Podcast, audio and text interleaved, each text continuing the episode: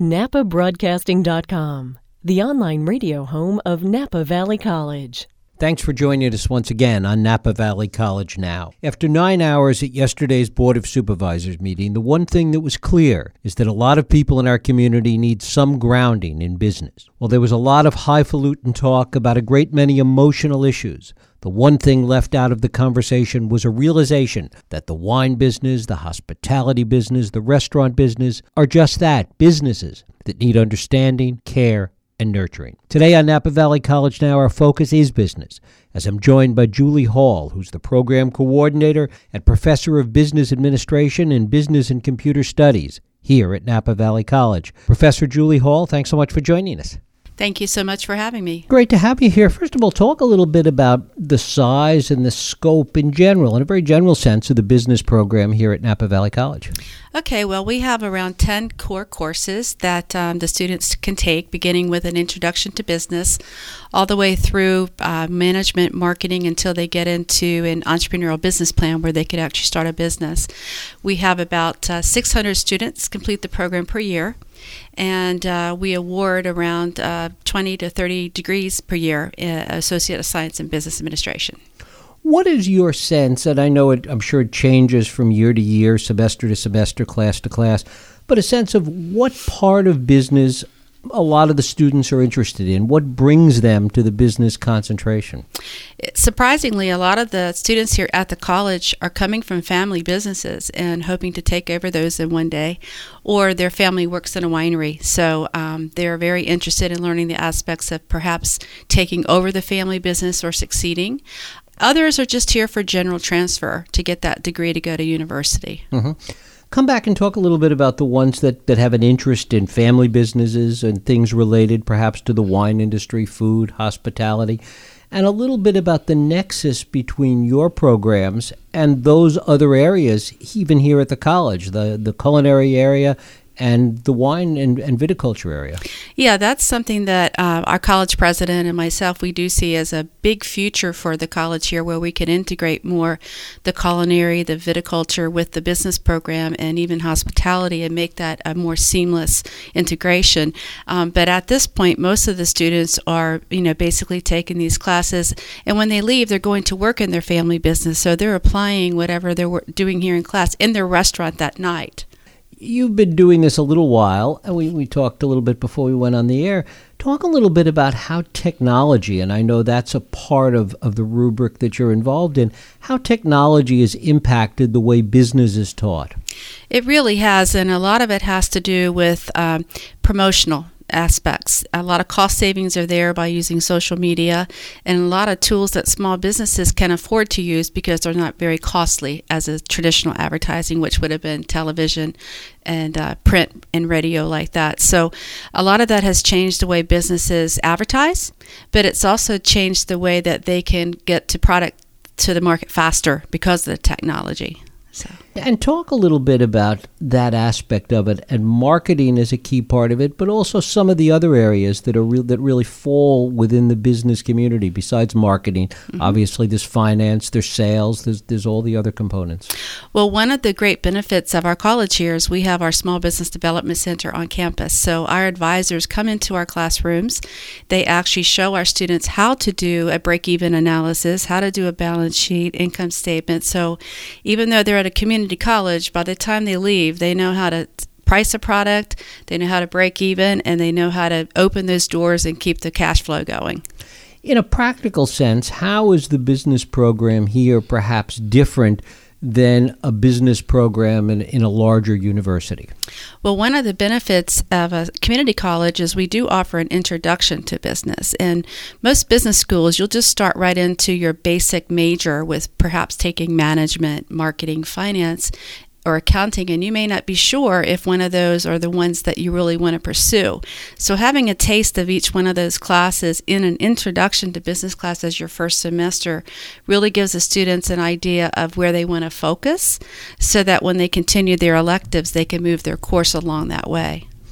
What do you find to be the most surprising in terms of of what students expect out of business courses versus what the reality is when they get into the classroom? Well, it's interesting because uh, with the way students learn today, they're more hands on and they're more experiential. And I've had a couple of complaints about that because they'll say, How come you're not lecturing? Why are you not sitting there, you know, just three hours and talking to me? We want you to give us knowledge. And I said, No. I said, Today, business is about working in teams and working in groups and doing hands on activities in the class. So we do real world cases and videos uh, that change the way they learn in the classroom so they're applying things. Talk a little bit about some examples of that, the kind of projects, the kind of cases that they work through. Well, for example, we did one yesterday on Google and how fast Google is to uh, launch new products. They don't necessarily go through the traditional new product process that might take years to come. They get an idea from their people, they take it, and then they test it in the market, and then they come back and fix it later uh, instead of taking that risk of going through a lengthy process. So we, we, we try to apply current events to the classes as much as we can. I mean, it's the reality, particularly in the technology area, that if you wait until something's perfect, you've missed the opportunity. You've waited way too long. Exactly. So that's one of the things we showcased yesterday with the Google case. How much are business students motivated, particularly given that we live here in the Bay Area? by what they see in the Silicon Valley and, and, and other places in the Bay Area in terms of startups, in terms of technology, and what their dreams might be. You know, they're very interested in that, and I tell them not everyone is going to be that Stephen Jobs or not everyone is going to be revolutionary as an entrepreneur, but they get so intrigued with Shark Tank. You know, that seems to be the big talk now. How can I start a business? Can I go meet Mark Cuban? You know. so uh, they really do see now what it takes to put that plan together and make that pitch to try to make the right pitch. Is that positive or negative in terms of, of those dreams, those fantasies? Does it set them off sometimes in the wrong direction? I mean, if, if you're a professor and, and your colleagues, when they look, when you look at that, you're thinking, gee, it's great that it's motivating them, but on the other hand, maybe not the best way. Yeah, at times, you know, you come into class and they're like, oh, I'm just going to start a mm. reality show and be the Kardashians and make my millions and just leave. And you just have to sort of tame them down a little bit and say, you know, there has to be a strategy behind every business and startup, and it just doesn't happen that you have multi millions of dollars like these reality TV people have. You got to start small and grow big. Mm-hmm. What are the kinds of things that most of them want to do besides go in the family business and the wineries? If they're entrepreneurial, mm-hmm. what do they want to do? Um, I'm seeing more of a trend now for uh, just customization of products for students. And let me give you an example. I have a student who won the, our business plan competition this past December, and what she does is create custom cartoons and custom characters that can go on your cell phone cases, can go on your T-shirts, and she's eventually hoping to get into an advertising position with companies drawing logos and customization for each of the marketplace. I see that a lot with the students today. They're used to being able to design their Tom shoes exactly like they want them, mm-hmm. and just like that, customize them. How important are business plans in, in terms of what you teach the students? Well, I always tell my students if they fail to plan, they plan to fail. So, and un- unfortunately, uh, probably over half the businesses that are started do not have a business plan. It's probably just up in their head somewhere and never put it on paper. But I tell them it is very important, especially to get funding. So, if they're a sole proprietor and they don't have lots of money, they probably will have to go to some kind of bank. And they need that plan in place with all the specifics before that loan officer is even going to talk to them. Do they understand it in terms of the value to focus their own ideas in their own mind and their own direction in terms of what they want to do so that at least there's a kind of true north in what they're doing, even if they don't need it for an investor? Excellent point, because uh, one of the things I do when I get ready to assign them projects is say, close your eyes and say three, three things you love to do. And I just tell them they can't say sleep unless they're, unless they're going to open a sleep clinic or a mattress store. And then so I try to get them in groups of four they share their ideas. And once they're done, they have some ideas of what they could do with their true passion. And if they're not interested in having something passionate to create on a business plan throughout the semester, they won't do it. So, but it's something that they think they can really do and they're talented with, then they'll apply it. How many of them not by numbers, but just as a general rule, How many of them think they want to become part of large companies and go into the, the large corporate world?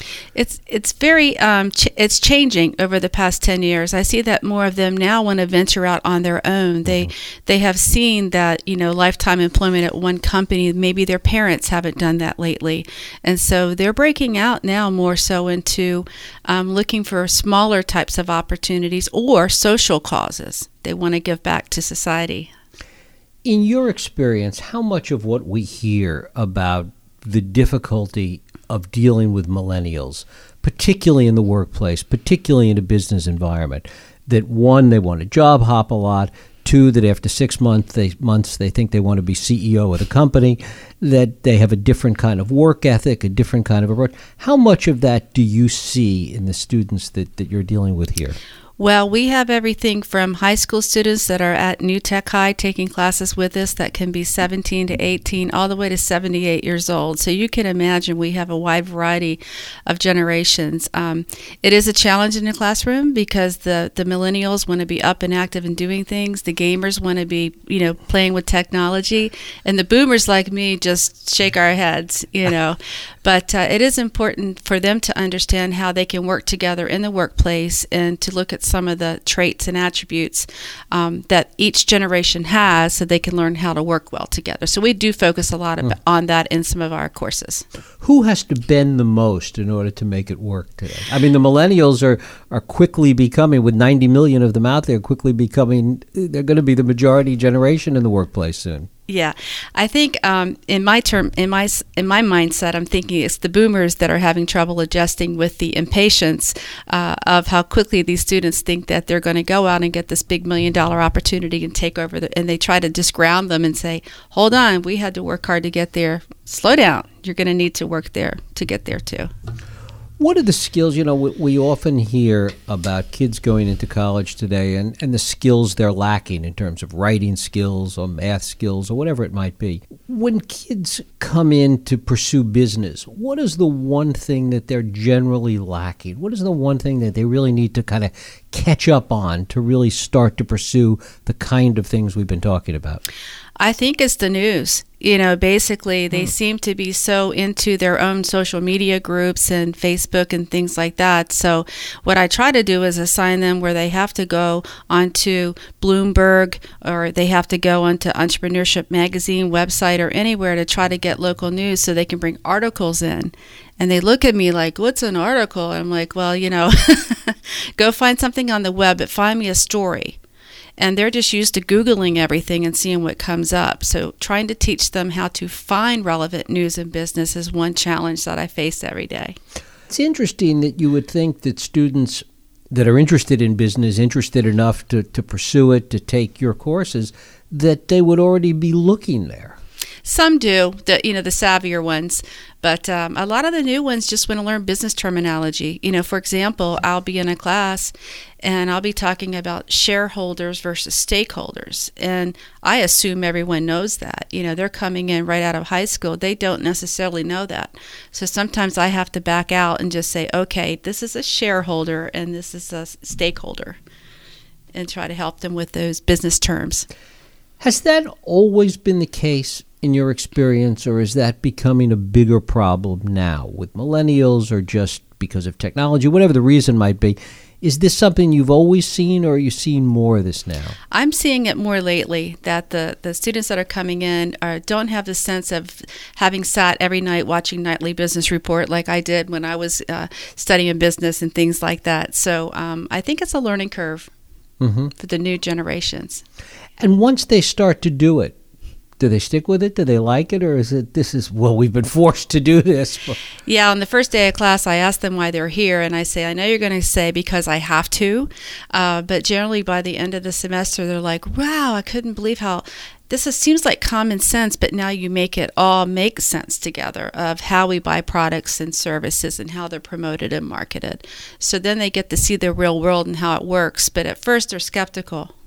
Do they make the connection between whatever the product is or whatever it is that may interest them, that they have to market it and sell it out there in the world, and therefore they need to better understand what's happening out there in the world. Does that connection click? Absolutely, because basically they'll think that everyone is the target market. And if anybody has been in any marketing class or business class, you know the answer is anyone is never and everyone is never the target market.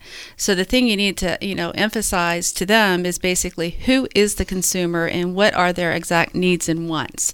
If you can figure that out and satisfy that and differentiate it in some special way, you're going to have a good chance of succeeding with your business idea. The fact that they're not up to speed sometimes on business news and what's going on in the does that extend beyond the business world? Are they a little bit behind as far as just understanding what's happening in the in the country and in the world in general? Well, that's where um, you know it's important to show them case studies of things that are happening mm. globally. For example, when we're talking about you know um, the Greece with how the country is having trouble with their you know production and their currency and all that, we try to bring that into the classroom and say, look how that's going to impact the world. It's not just going to impact you know Greece, but it would impact the U.S. as well. So I try to bring case studies in that would bring out what's happening worldwide. They all know who Alibaba is; they're shopping there already, but right. they didn't know it came from China, right? Wow, and how that's and how big it is, you know. And they're this is going to be the next Amazon. They're all excited, you know. So. It's interesting the kind of skewed view of the world that they bring to it. It, it mm-hmm. makes you kind of sit up and take notice in some ways. Talk a little bit finally about the difference in the kind of students that you're seeing now. I'm sure that that's changed over the past several years. It's changed in a where they're coming yeah. from and, and who they yeah. are. Um, more diverse population. Uh, you know, we have about 34 to 35 percent of our students now are from Mexico, which is wonderful, and a lot of them are in the in the wine trades. But I'm seeing a lot of students from China. Um, I'm seeing a lot more students from the Philippines, and uh, with them, with that cultural diversity we're getting in the classroom, it really does provide a good perspective, a more global approach, you know, in the classroom. And I'm also seeing a higher quality of students that want to come and leave here and get into colleges such as UC Berkeley. Mm-hmm. I did have one student last semester that was able to get in after she graduated here. So it can be done. Not everybody can get in, but we do have a few every year that do so. Professor Julie Hall, I thank you so much for coming in and talking to us here on NapaBroadcasting.com and Napa Valley College Now. Thank you. Thank you. You're listening to Napa Valley College Now on NapaBroadcasting.com.